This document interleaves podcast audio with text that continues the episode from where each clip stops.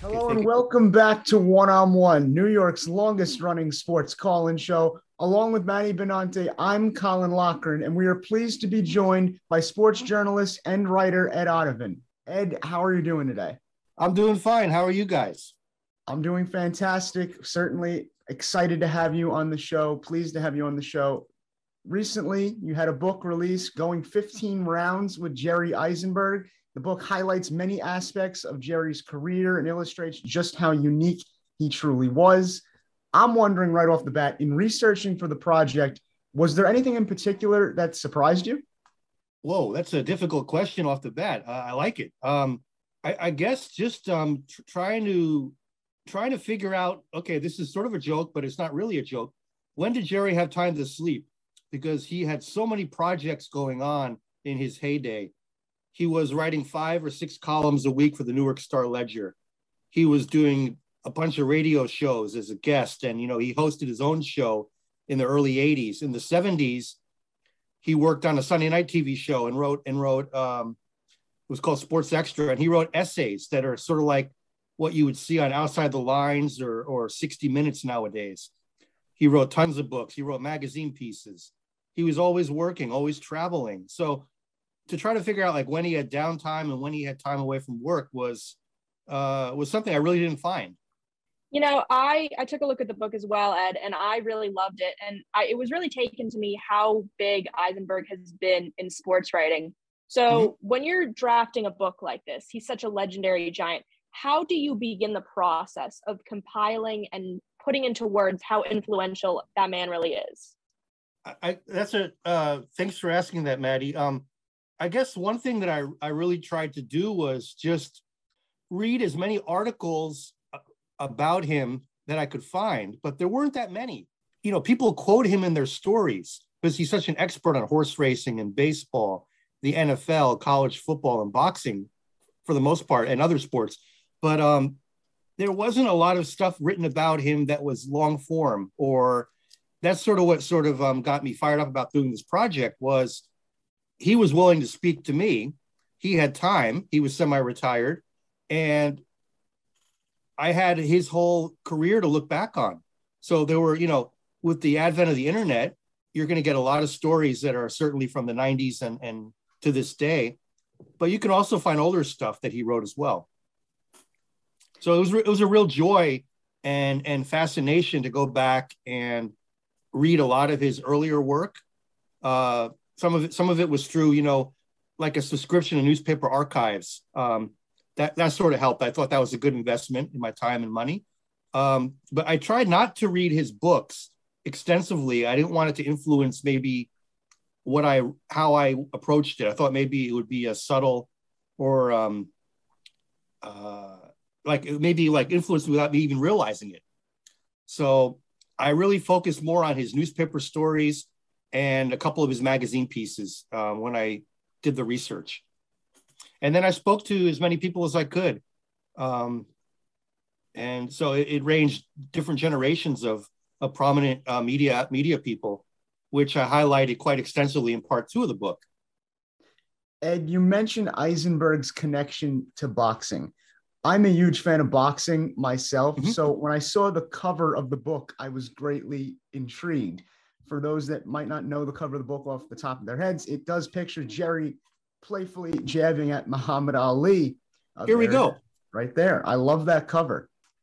So I'm wondering, when preparing to write the book, were you able to learn anything about the relationship between Ali and Izenberg? I, I think what I was able to un, to to understand and and develop a bit more in my understanding of of the relationship was like many people, I I read I read the obituary column that Jerry wrote in tribute to Muhammad a couple days after he passed away in June of 2016. So that that to me has to be the starting point. That's the foundation of understanding the relationship because Jerry in his in his 80s was extremely articulate and in his early 90s he still is. He has a great mind, a great memory, a great way with words and, and you know imagery.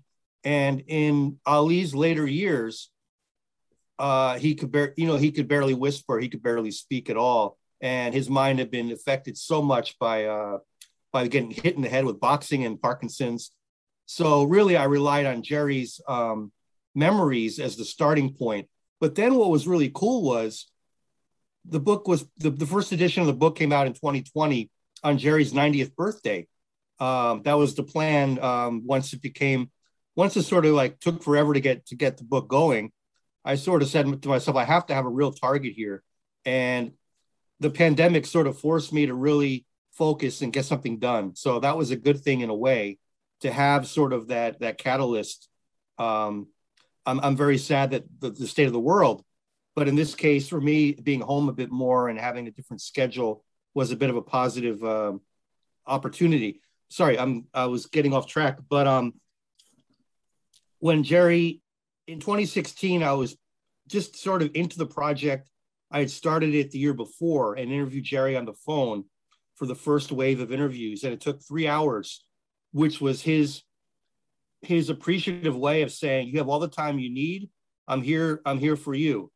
Uh, we spoke on the phone. Uh, he was not in a hurry to get off the phone. He was very great, great, uh, grateful, very kind, uh, and we we bounced around from topic to topic many of the first many of those first topics um, were actually like the core of part one of what became part one of the book.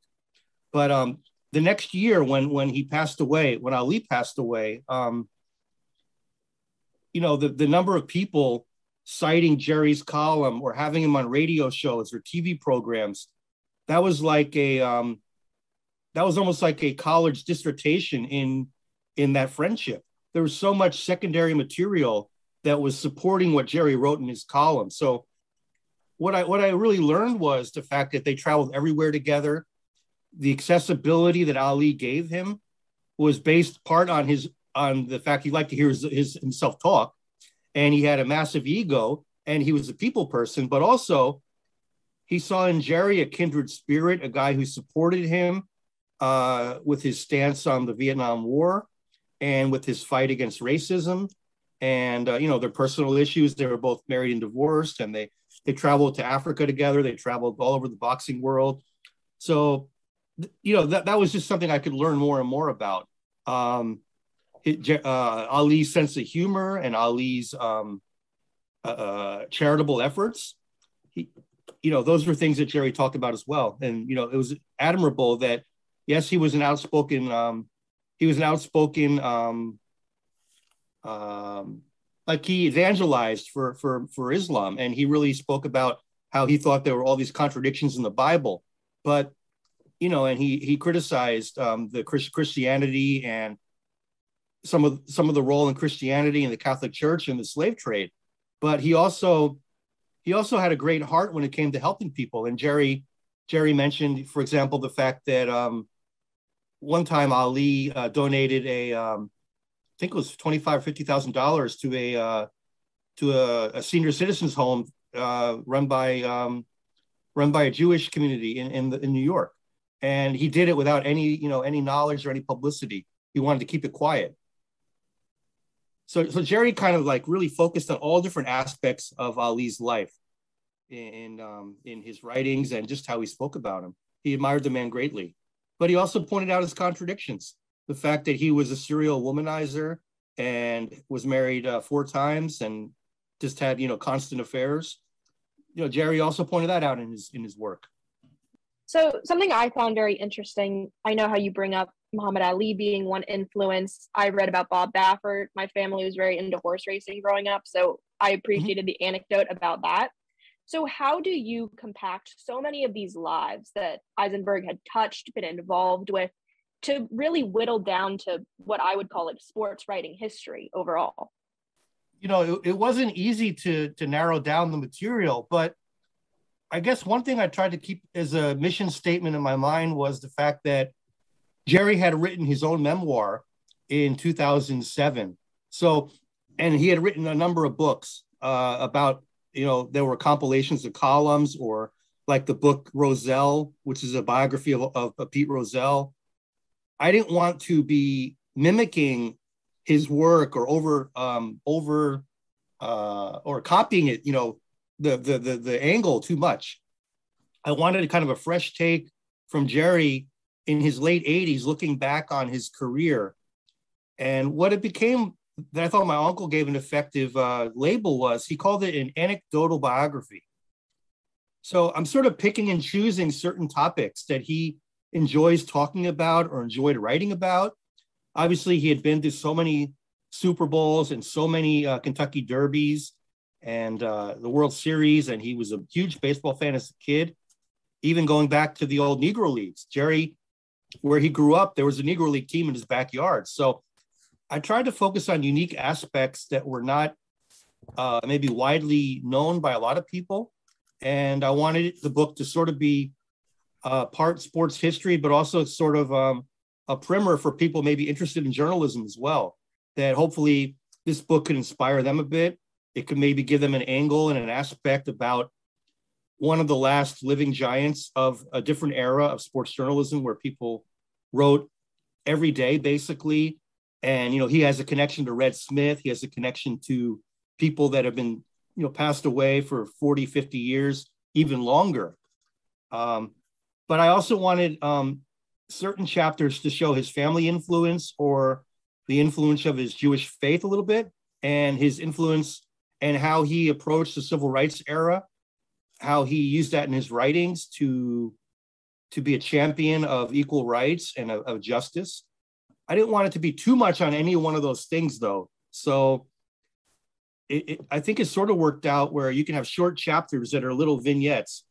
And then what are the quotes that really stood out to Jerry when we were talking, or some of them were done by email as well?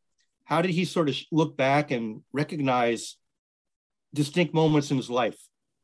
Ed, you're somebody who has quite a diverse background in journalism. Could you speak a bit about some of the opportunities that you've been able to take in Japan? Thanks for asking that. Um, I was the sports editor at the Arizona Daily Sun in Flagstaff in 2006 when the Associated Press Sports Editors uh, Job Board uh, advertised a position for a basketball beat writer for the Japan Times, beat writer and a desk editor, one of the one of the desk editors on the national newspaper. And uh, at that time, the the Professional Basketball League, which was which was known as the Basketball Japan League or BJ League, uh, was only starting its second was only in in its first season actually and the second season it started in the fall of 2006 and in the summer of 2006 the world basketball championship uh, you know organized by fiba was held in japan. And the first four rounds of the event were in four different cities for a week at a time. Uh, so looking ahead in, in the in the spring the winter of that of 2006 the newspaper, you know, put the job, posted the job ad, and was looking to expand the staff and have a full time person devoted to basketball. And uh, you know, it intrigued me. I had written a lot of uh, freelance work on Japanese baseball when I when I was in the states, uh, going back to my college days at Arizona State. Uh, just with the, the spring training facilities near being nearby, I could get out to the Cactus League like usually like once a week and um, some of the freelance work devo- was devoted to players like um, Hideki Irabu when I was in, when I was visiting Florida, or um, uh, Shigetoshi Hasegawa, who retired many years ago. Um, but it sort of helped me develop a clip sheet and a portfolio of of showing that I had background in covering Asian sports. Um, so with the opportunity in Japan, uh, I was I was asked, you know, I I was asked if I was interested in being a, a desk editor and a writer and, you know, and really being involved in a high energy outfit. Um, the interview went really well. It was actually done on the telephone. And my, my, my, my, my former boss, Jack Gallagher, and I spoke for a good hour. And it was a really positive experience. And I, I needed to wait until the visa paperwork was processed. Uh, it might be different now nowadays with the pandemic and other uh, different rules that might be in place with how they process visas and passports.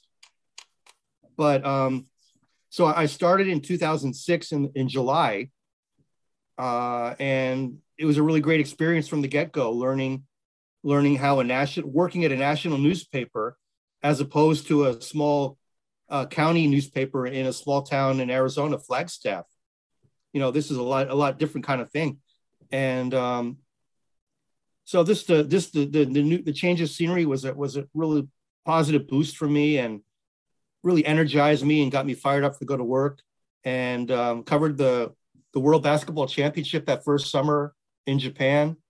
I, I spent a week in Hiroshima, uh, not only not only uh, watching a lot of great basketball games involving players like uh, uh Dirk Nowitzki and uh, the Angolan had a, Angola had a great team that year, and uh, this really was kind of like a Cinderella of that opening round.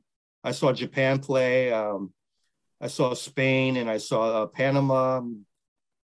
I saw a bunch of great games in the in the um, the opening round. But also, I would I I tried to visit some of the Hiroshima historical sites, including the Peace Museum, and I saw where the atomic I saw where one of the few remaining buildings that you know survived the atomic bombing, and it is a it is a monument to the impact of the war. So being being around those um, those places also had an impact on me and learning more about history you know right in front and center. When you when you leave your hotel that in the morning for example you might take a train at you know 20 minutes away. But on the path to the basketball state uh, arena you're also passing places that you know people everywhere around the world know about. So that was that was quite powerful. Um, i don't want to get too involved in, in giving this early description to your question uh, sorry i've been sort of rattling off here but uh, the basketball beat was a great um, experience for me on the Japan Times. Uh, the league expanded every year for a decade. So that first year I was there, there were eight teams. And by the last year of the league, there was 22, 20, 23, excuse me, 24, 24. And um, they there was a merger that took place uh, in, in 2016 with an old corporate league and the BJ League. And the current league that now exists is called the B League but it was a it was a merger that FIBA forced. Um, but just just to uh, touch upon the opportunity with basketball, there were some really great people involved in the sport who came over here to coach and play. Uh, people people like um, people like Bob Hill, former former Knicks, Spurs, Pacers, and Sonics coach. He was here. He was here 10, 11 years ago. Uh, we developed a really nice friendship. Bill Cartwright, former Bulls player and coach, he coached here for one season and his team his team made a complete turnaround in like in like in like a month it was amazing they were worst or second worst team in the league and he got them playing great team defense and just night and day they were better than they were and and just getting a chance to be up close and personal interview these guys and, and uh, great treat um, who else could i mention um, there, there's there have been a lot of european coaches here a heck of a lot of Division One players, former guys. You guys might know Mahmoud Abdul Rauf, former um, Denver Nuggets player, uh, known as Chris Jackson um, in his LSU days. You know, he played here for two years in his early 40s, and he could still he could still dribble uh, and stop on a dime and hit a three pointer from anywhere. Lights out shooter. Uh, so there great opportunities with basketball. Um, I've covered baseball a little bit on a limited basis um, but went to the Beijing Olympics and the London Olympics as our our one reporter for the Japan Times. Uh, covered the track and field world championships in 2007 in Osaka. Um, so there have been some great opportunities. Um, last uh, in 2020 in the spring, I I stepped away from the Japan Times and accepted a job offer at the website Japan Forward, which uh, which was started by um, a newspaper called Sankei Shimbun, which is kind of like the Wall Street Journal and how it how it operates. Uh, a real heavy emphasis on business and finance, um, and and the and Sankei Shimbun uh, wanted to have more of a uh, exposure to the outside world with the English speaking world. So this project was started, and I became the first sports editor of the website. And uh, we're growing steadily but slowly. Uh, surely I should say. You bring up basketball a lot. I thought there was an article that you just did recently about Hachimura and Watanabe recently uh-huh. in the NBA.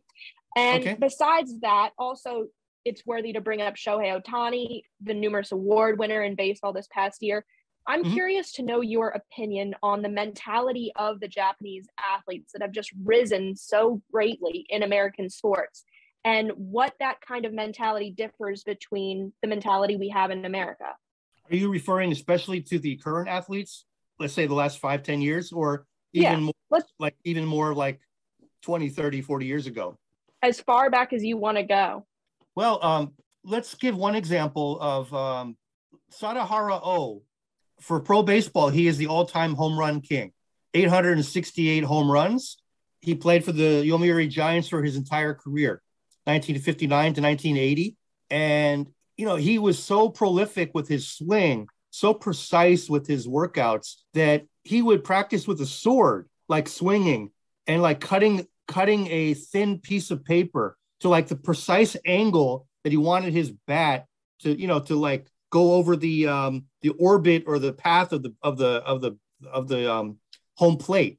He would sit at his house, and it was like clockwork where he would swing and do it thousands of times. So there is a a, a mentality about work that the path, the pursuit of perfection is a big deal in the mentality of Japanese athletes. In many cases, the coaches do not treat it like work, like, sorry, they don't treat it like play or fun a sport is work.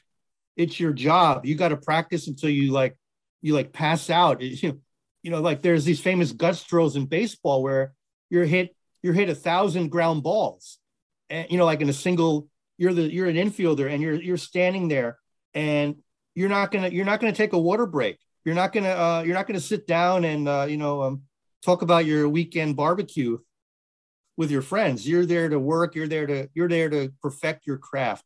And in this era of, of the of globalization and of players being able to get posted and and, and go overseas to play, uh, I'm, I'm referring to baseball here, but there is some individualism involved. Players have more of a uh, individual personality that they might showcase through social media and through different different different um, media opportunities like uh, Ohtani's got a he's got a fun personality. Um, he, he's he, but he's very humble, isn't he? He's always talking about he's had one good season. He says in the Major League Baseball, so he has so many awards this past uh, year, but um, he he seems hungrier than ever, and I think that sort of applies to Hachimura and Watanabe as well. They they of course have not been named MVP of the NBA, but even this past week when uh, when Hachimura and Watanabe played against each other, you know, Watanabe focused on two things in his comments. Uh, one, it was cool and it was cool to be playing against Hachimura, and it was a you know a, a great opportunity for both of them uh, to do it for the nation for Japan. And the second thing was he wants to earn more playing time. That is first and foremost his main focus. So you might hear about players in the in the states uh, focused on getting new shoe contracts or or getting a bigger contract. All those things are nice, but these guys are focused on getting playing time. So I think there's more of a, generally speaking, a humble approach to the professional sports. Ed Odeven, be sure to check out his new book, Going 15 Rounds with Jerry Izenberg. Ed, we thank you so much for coming on the show, and we were pleased to have you. Thank you again for your time. Thank you very much, guys. I, I really enjoyed our conversation.